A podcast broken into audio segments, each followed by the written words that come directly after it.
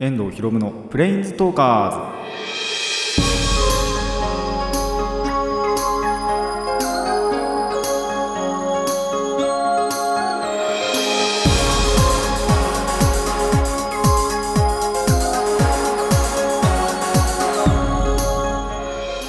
ズラジオの前の皆さんこんにちは。遠藤博夢のプレインズトーカーズパーソナリティの遠藤博夢です。この番組はアニメゲーム声優が大好きなこの僕遠藤博夢がマジック・ザ・ギャザリングのプレインズ・ウォーカーがいろいろな次元を旅するがごとくいろいろなジャンルの話をする番組です。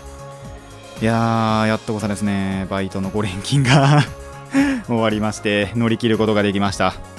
もう本当にね死にそうなところもあったんですけどもなんと本当になんとかですね乗り越えることができましたのでよかったなと思います。まあその死にそうになった原因としてですね体内時計がちょっと狂うことがありましてそれがちょっとあるのかなと思いました。あのバイトのせいじゃなくてどっちかっていうとその、まあ、自業自得なところもあれば自分のせいでもあればちょっとあの半分ぐらい弟にもね あの 責任があるというかそういうところではあるんですけどまあただですねちょっとそのせいで逆にハイテンションになったっていうところもあったのでそれもあってなんとか乗り切れたかなと思います。もうもうしたくねえなっていう だいぶ疲れたんであのー、もうこれ終わって本当にね休憩したいっていうところですね。あのー、そしてですねあのギャザリング店マジック・ザ・ギャザリング店も行ってきましたので本当に無事行くことができてちゃんと帰ってくることもできましたのでちょっとその辺の話も今回はしていきたいなと思います。それでは始めていきましょう。遠藤ひろむのプレインズトーカーズ。今回もレッツプレインズトーク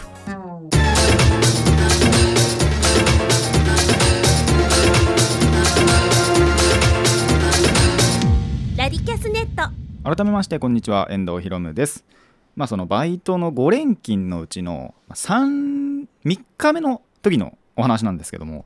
まあその日がですねやけにテンション高かったんですよ。あのそれがまバイト疲れ。言うても3日目のところなんでまだ2日連勤しかしてなくって。でそれなのかあと、まあ、睡眠不足なのかちょっとその辺があるのかなと思って、まあ、睡眠不足だった場合はそれがその弟がちょっと関係するんですけどなんとその、まあ、前日の夜に友達を家に連れてきたんですよ。夜に。9時とか10時ぐらいに友達を連れてきて。え？ってなって。でしかもその僕と弟の部屋って一応なんだろうな。2部屋分あるんですけど2部屋分っていうかその1部屋に繋がっちゃってるんですよ。あの2階のところで。であのーまあ要はそのもう寝ようと思ってもちょっとそっちでの方では遊んでるわけですね。なんでちょっとまあ俺もじゃあ起きてよって思って寝ればいいのに。それ気にせず寝ればいいのにちょっと起きてよって思って2時ぐらいまで起きちゃってたんですその時。なんでちょっと睡眠不足あったかなってその日そのちょうど3日目の時にあったかなって思うんですけど。まあ加えて多分それもあるかもしれないんですけどもしかしたらこっちもあるんじゃないかなってことでこのコーナー行きたいと思います。フレンダス。まあその友達と遊んでる時っていうの話なんですけども。まあその3日目は夜からのバイトだったのでまあ朝っていうかそのバイトの時間になる夕方までは遊んでようって思ってまあその遊んでたんですよ。でも初めのところからテンションちょっとおかしくってまあ大体その集まれば、まあ、ゲームとかするんですけど最初まあ3人その日集まる時にその最後の1人が結構遅れてくると2時間ぐらい遅れてくるっていうことで、まあ、最初のうち2人だけだったんでギャザーしようっていう、まあ、ギャザーか遊戯王かっていう話にはなるんですよ。そしたら僕の友達があの友達の方がじゃあサイコロ振って自然数が出たらギャザなって言ってきたんですよ。あのわかります？ギャザしかないんですよ。これ 冷静に考えてみるとギャザしかないんですよ。だってサイコロから出る目って必ず自然数じゃないですか。あのまあダイス2個振るんですけどだから2から12が出るじゃないですか。絶対にギャザなんですよ。まあ遊戯王でもどっちでもよかったんですけどそういつはギャザがやりその時はやりたかったらしくって。なんで、えー、とギャザをとにかくやりました、まあ、大体合計5回戦ぐらいやったと思うんですけど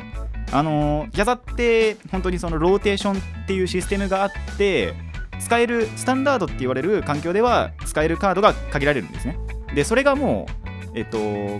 10月ぐらいで2018年10月ぐらいでまた入れ替わるんですよ。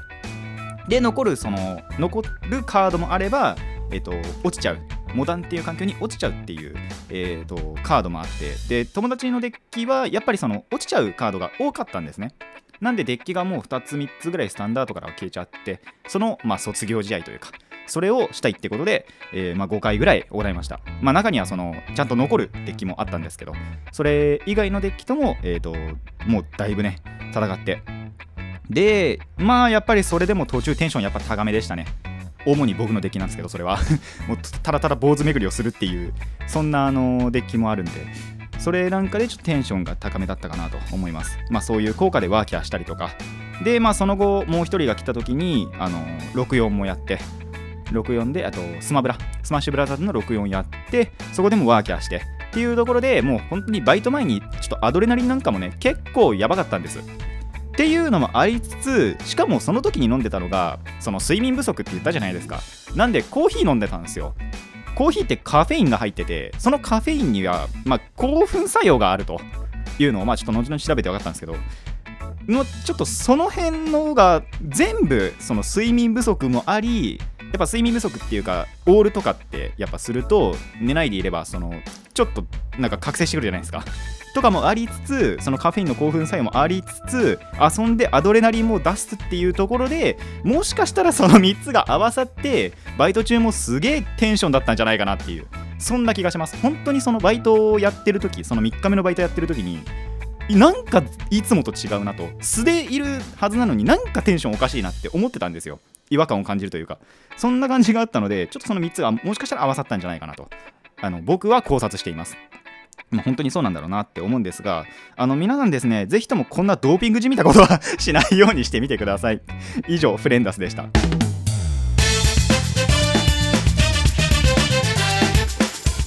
遠藤ひろむのプレインズトーカーズ続いてはこちらですゲーマーズ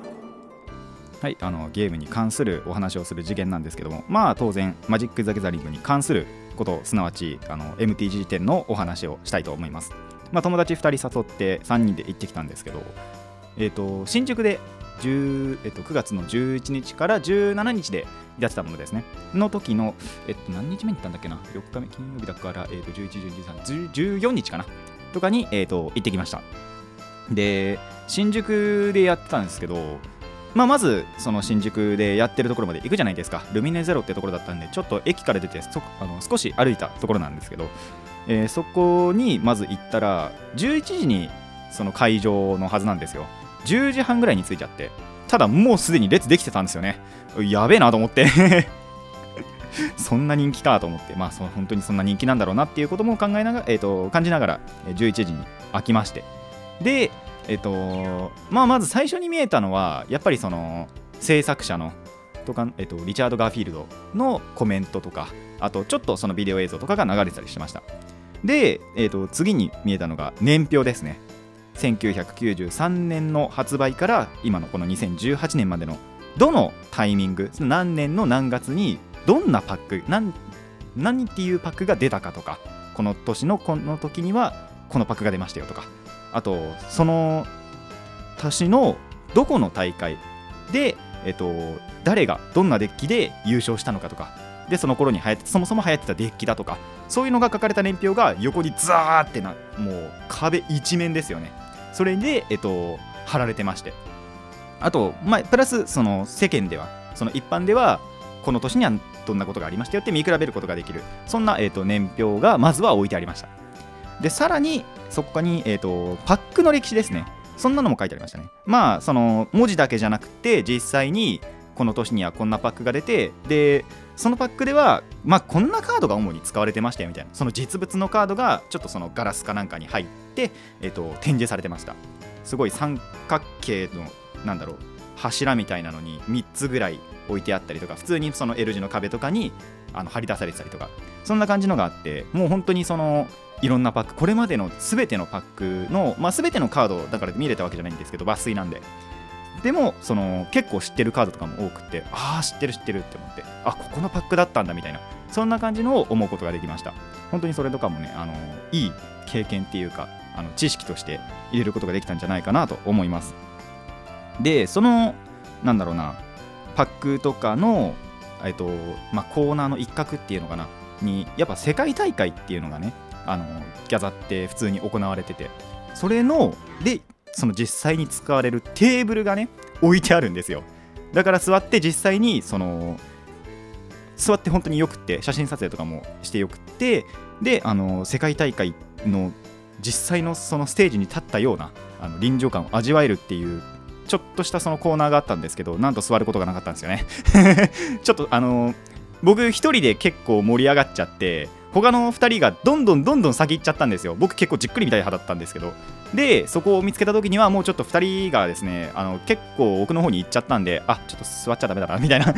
人だけじゃ座っちゃいけないなって思ってちょっと座ることできなかったんですけどちょっとそこを後悔したなってあの後々思いました。あ座っときゃよかったなちょっとでもちょっとプロみたいにねなりたいなとは思いました。でそのこれまでのパックの歴史とか世界大会のテーブルが終わった後はパワーナインと言われるカードたちがあるんですね9枚の。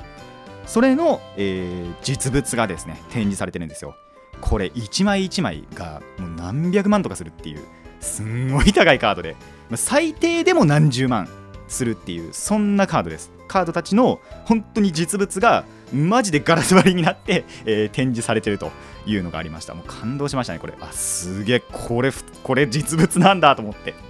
もちろん写真撮影もしちゃいけないんですねそれ。なんで写真も撮らなかったんですけど。でもそれがあったりとかあと本当に世界に1枚しかないカードこれはその世界に1枚しかないっていうわけじゃないんですけどあとはそのなんだっけな。まあ、なんかのやっぱりそのイベントとか記念とかで本当にその1枚しか作られてないっていうカードを、えー、と2枚ほど展示もしていました、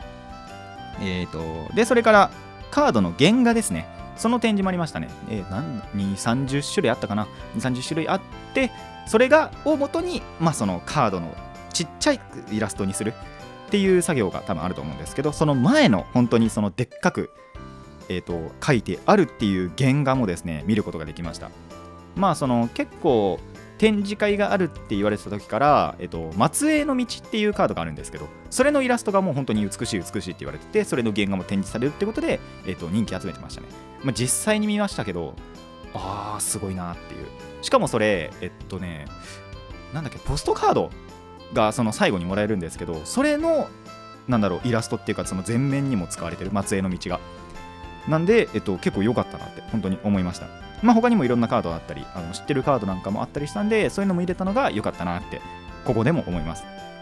で、あやっべ調べるの忘れたな。まあいいや、あのーオリジナルアニメーションがですね作られてたんですよ。えっと、一人は森本浩二さんだったかな、そのまあ、携わってる人、ちょっとあの名前忘れちゃったんですけど、で調べるのも忘れちゃって、えーギャザの、実際に本当にアニメ化とかってされてなくって、まあ、動く映像としてあるのは、トレーラーって呼ばれる、なんだろうな、パックの、まあ、紹介動画みたいな、それはですね、割と絵が動いたりするんですけど、まあ、でも、あの英語で話されちゃってて、まあ、一応日本語字幕版とかがあるんで、あの YouTube で探して見てみてください。それなんかがあるんですけど、もう実際の本当にアニメみたいなものが、えっと、展示されてました。それもね、あの結構、なんだろう、これまでの歴史というか、そういうのがあって、あの面白かったなと思います。ちょっ結構短かったんですけど、でもなんか満足できるというか、あこんなこともあったんだなっていう、そんな感じに、あの思わせてくれるアニメーションでした。で、えー、とそこを過ぎると次はですね、まあ、新しいパックそのローテーションがある時っていうのはまあ要は新しくパックも出た時なんですけどその新しく出るパック、えーラブニカのギルドというパックの、えー情報そもそもあとそれパックそのパックというよりはそのラブニカという次元のそこの、えー、と紹介がありましたのでそれも、えー、と見ました。ちょっと面白かったのが結構やっぱ隠さなきゃいけないところみたいのがあるんですけどそれをそのギルドごとになんか変えているのが面白いなって思って例えばそのまあオルゾフ協会っていうところがあるんですけどところっていうかまあそういうギルドがあるんですけどそこのその文字とかの隠し方がちょっとその黒い線でビーって引かれてあのお金を払わないとこの先は見れませんみたいなことが書いてあったりで違うところだとシミック研究所っていうところがあってあシミック研究所じゃないか。シミック連合か。シミック連合っていうところがやっぱりその実験とかをする。そういうところなんですけどなんか得体の知らない液体がこぼれてそれが文字を隠しているみたいな。結構それぞれのギルドの、あの特性があって、あの面白かったなと。ただそれ全部書いてあるの英語なんでどの道読めないっていうね。そういうところはあるんですけどでもまあなんかその隠し方とかも個性があって面白いなと思いました。でえっ、とまあそこでもうコーナー終わってそこからまあ物販になりますね。で物販ではですね本当にいろんなのを売ってて、まあ、バッグとかも売ってたりとかあ T シャツも売ってたりとかしたんですけど T シャツ実は売り切れてたんですよ。僕が欲しいのが。えっとまあこのギャザ展ってその25周年を記念して今回行ってたらしい行ったものなんですけどもその25って書いてあってであと、まあ、ギャザのマークというよりは本当にプレインズウォーカーのマークプレインズウォーカーの火が灯るとそういうマークがちょっと出るんですけどそれの中に25って書いてあるそういうちょっとそのシャツが欲しかったんですね。なかったんですよ。売り切れたんですよ。とかあとカードスリーブそのカードを守るための、えー、と袋みたいなもの硬い袋みたいなものもそのブラックロータスというパワー9の1枚で本当に数百万するカード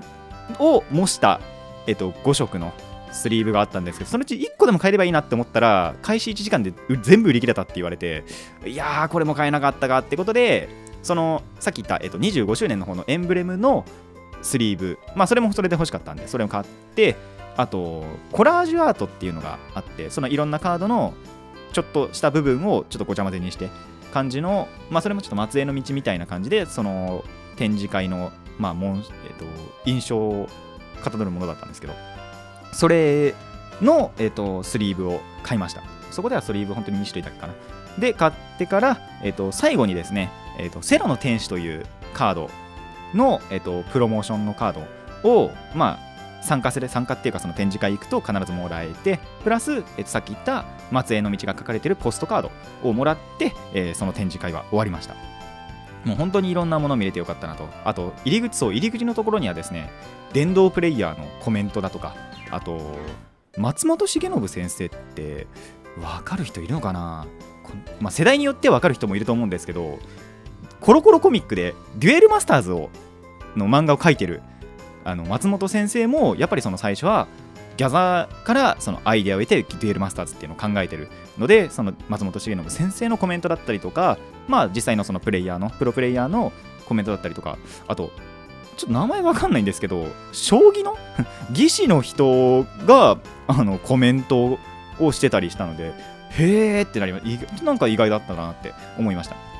とかもありつつ、えーと、ギャザ展はそこで終わりまして、で、東急ハンズがその近くにあったんですけど、そこでもそのギャザのコラボをしたってことで、えーと、そこではですね、あの T シャツちょっと欲しかったのが変えて、ちょうど今、あの収録の時に着てるんですけど、白の T シャツ白地に、えっと、まずマジック・ザ・ギャザリングって、まあ、書いてあってあとシンボルマナシンボルが、まあ、5つその5色ギャザってあるのでそれが書いてあるという T シャツとあと T、えっと、バッチか。缶バッジと、まあ、パックもちょっと1個買おうかなって思いまして。でなんでパック買ったかっていうとその何円ごとに、えっと、2000円ごとと3000円ごとにそれぞれパックが1パックずつもらえるってことでちょっと5000円分にするために T シャツ3000円とバッジ1200円とでパックが1000円のパックちょっと1パック買って、えー、5000円分。でそのパック1パックずつもらってえっ、ー、とまあギャザーに関する話はそこで終わりかなと思うんですが、まあ、実際にですねそこで、まあ、パックもらって買った分も合わせて、まあ、合計3パックあったんですけど、えー、どんなカードが出たか開封結果を次のコーナーに移したいなと思います。いや本当にねあのギャザ店あのギャザにはまってよかったなって思うぐらいいいその知識も得られましたしその知らないところもやっぱりあったので。でなんか感動するところもあったのでそれは本当に良かったなと思いました。また本当に30周年とか、まあ、35でも何でもいいんですけどまた展示会あったら行きたいなと思います。以上、えー、ゲーマーズでした。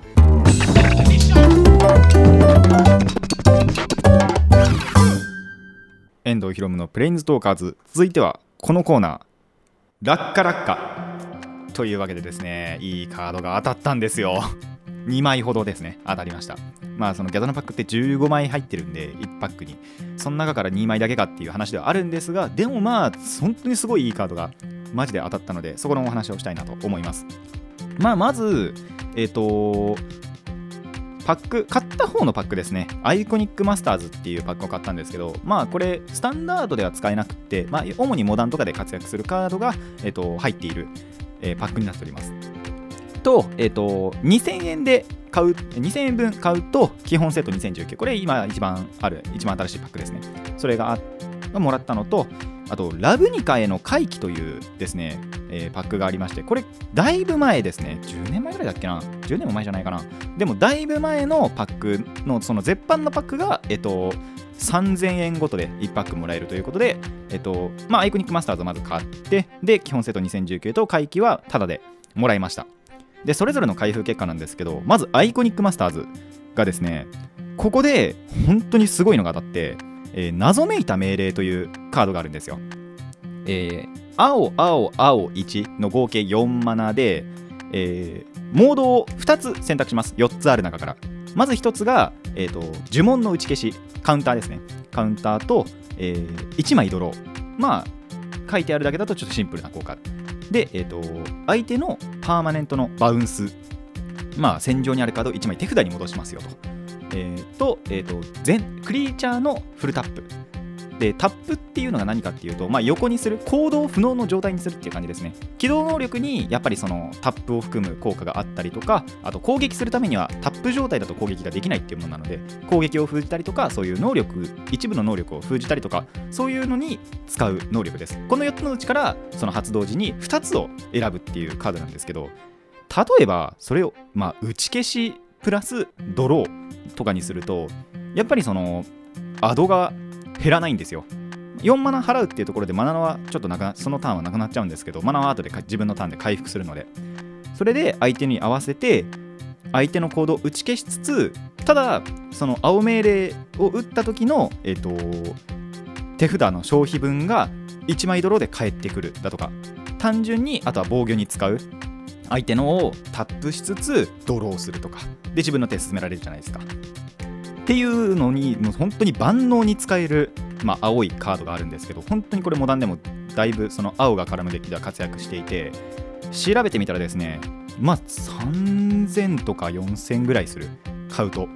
のがしかも光ってたんですよ。ホイールで当たっちゃってそっちで調べたら本当に5000円ぐらいするっていうそんなカードをですねなんと当てて1000円で当ててしまうというところでこれは本当に当たりを当てたなと思いました。もう家帰ってからすぐあのカードのなんだろうファイルに入れてスリーブも入れてっていう 二重でちょっと保護してて今家の中にあるんですけども本当にこれは良かったなと思いました、まあ、モダンでそろそろその友達同士でもモダンの環境をそのスタンダードから外れてモダンの環境をやろうかっていう話もしてるのでもしそれで青いデッキを組もうかなって時にはもう実際にね本当に使っていきたいなと思います。でえっと、ちょっと言うと2019の基本セット2019の方はですねあんまりいいの当たんなかったんですけどあ1枚その欲しいなって思ったのがサルカンの封印破りというカードを与えました。これそのエンチャントっていうカードでえっとパワーが4か5か6のクリーチャー呪文っていうのを唱えると相手プレイヤーか相手の場にいるクリーチャーにどれかに1個に4点ダメージ。で7以上のクリーチャー唱えると全体に4点ダメージを飛ばすっていうもうはちゃめちゃな効果を持ってるんですけど結構その自分のデッキの中でパワーが高いそのファッティーなデッキがあるのでちょっとそれに突っ込もうかなって思ってたのが、まあ、1枚だけ当たったのが良かったなと思います。あとそうこれ日本け基本セット2019ってその前に1回その1箱してるんですけどその時に当たらなかったんでそういう点でも、まあ、このサラフカンの封印破りは当たってよかったなと思います。で、えー絶版パックの今そのショップとかでは売っていないラブニカへの回帰という、えーパックでではですねイゼットの静電術師というのがまあその当たった中では一番良かったカードかなと思います。これやっぱりそのモダン環境とかではまあまあその一部のデッキではよく見かけるカードでえー、とクリーチャーなんですけど青赤1の合計3マナの、えーとまあ、青と赤とどっちも使わなきゃいけないっていうものではあるんですけど、えー瞬足という能力を持ってます。クリーチャーって基本的にはあ、クリーチャーとかあとソーサリという呼ばれるものは基本的には自分のターンしか唱えることってできないんですけどこの瞬足という能力を持っていると相手ターンでも唱えることができると。てかどのタイミングでも唱えることができる。インスタントのようになるっていう、えー感じですね。でかつ、えー速攻。まあ、これ出たターンってやっぱりそのギャザーとかも基本的にそのターンには攻撃ができないんですけどなんとこいつは出たターンでも攻撃できるしそのタップ能力タップして発動する能力を、発動することができる。そんなクリーチャーになっております。ただパワーが0なんですよ。パワーが0と、えータフネスが3なんでそのちょっと硬いっていうところではあるんですけども、まあ、能力が強くって実際にそれタップ能力があってそれタップすると、まあ、クリーチャー1体に1点のダメージ与えるんですね。これだけだと特にそのあんまり脅威じゃないなって思うんですけどなんとそのダメージ与えたクリーチャーと同じモンスター同じ名前を持つモンスター全てに1点ダメージを与えるというのが、えーと、このカードの強いところなんですよ。何が起こるかっていうと例えばトークン戦術。トークンって本当にその効果でしか出ないっていうものなんですけどやっぱりその複数出すことが多いんですね。1つの効果で。例えばこの11の苗木のクリーチャーを3体出すとか。そういうのを全部まとめてまっさらにしていくんですよ。それが強いなっていうカードがこの EZ の静電術師ですね。本当にトークン対策になるというそんなカードです。っていう感じでですね結構本当にいいカードが当たりましたので今回のこのパックも本当にくじ引きみたいな感じではありましたがいい結果があってギャザテンとも合わせていいものだったなと思いました。以上ラッカラッカでした。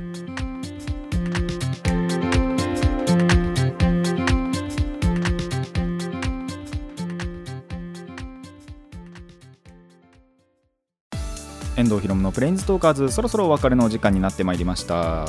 いや本当にね MTG 店の日のその日のもう本当全部がねいいなって思うことばかりだったのでパックでもいいの当てたし MTG 店そのものも本当にあのいい展示会だったのでこれまでこれまで行った中そうですね本当にこれまで行った中でも全然すんごいいい部類に入るそんな展示会だったので本当に行けてよかったなって思います。でそれもやっぱりその友達がギャザリングを教えてくれたおかげですしその友達とも一緒に行くことができたのでそういう本当に何重の意味でもあの良かったなと思える出来事でした。まあ本当に30周年とかになってねまた展示会あったりとかっていうのは本当にまた行きたいですしでも同じようなのになっちゃうかな。やっぱり これまでのパクがあって年表があってって。だから多分25ってちょうどよかったのかもしれないですね。まあ、実際にあの日本に来たのって1995年2年後の話だったりするんで、あのー日本での歴史だと20だから3年かな。っていうことでありますが、まあ、ギャザーそのものってやっぱり93年からあったので25周年本当におめでたいことだなと思います。でまあすっごい余談なんですけど25周年を迎えたのがもう一つあってまあその僕とあるドラッグストアで働いてるんですけどそこでまあやっぱり売ってるんですよピルクル。あれ25周年なんですね。同い年だって思ってその働いてる時に見かけて。どうでもいいとか思って思いましたけど。でもちょっとあのやっぱ同じね25周年ということでそちらもおめでたいなと 思います。ピルクルあんま飲まないですけどね。そこら辺はちょっと面白かったなと思いました。まあ本当にまた展示会やったら行きたいですしギャザーそのものもあとそうあの新しいのが出てローテーションで落ちてまたカードプールって狭まるのでそこもですねあの基本セットの時同様、まあ、基本セットは本当に使いやすいカードかっていうことであの買ってそのまま遊べるっていうセットでもあったんですけどこのローテーションっていうところでもあの新規の参入者っていうのは本当に入りやすいカードプールの狭さってあんまり、えっと、何パックだろうイクサランイクサランの相克、えー、ドミナリア基本セット2019ラブニカのギルド。この5パックの中のカードなんで1000あでも1000枚あるか。1パックに1パックっていうか1つのパックで、えっと、200種類あるんで約、まあ、1000枚ほどはあるかもしれませんがでもそれってだいぶやっぱりあの狭い本当に狭いものだと思うんで本当に入りやすい環境になるんじゃないかなと思いますのでぜひぜひ皆さんあの25周年迎えたギャザリング今からでも始めても全然その遅くないのであの初めてぜひ始めてみてください。あの古速なねダイレクトマーケティングをして 今回は終わりたいと思います。遠藤ひろむのプレインズトーカーズ。ここまでのお相手は遠藤ひろむでした。また次回もレッツプレインズトーク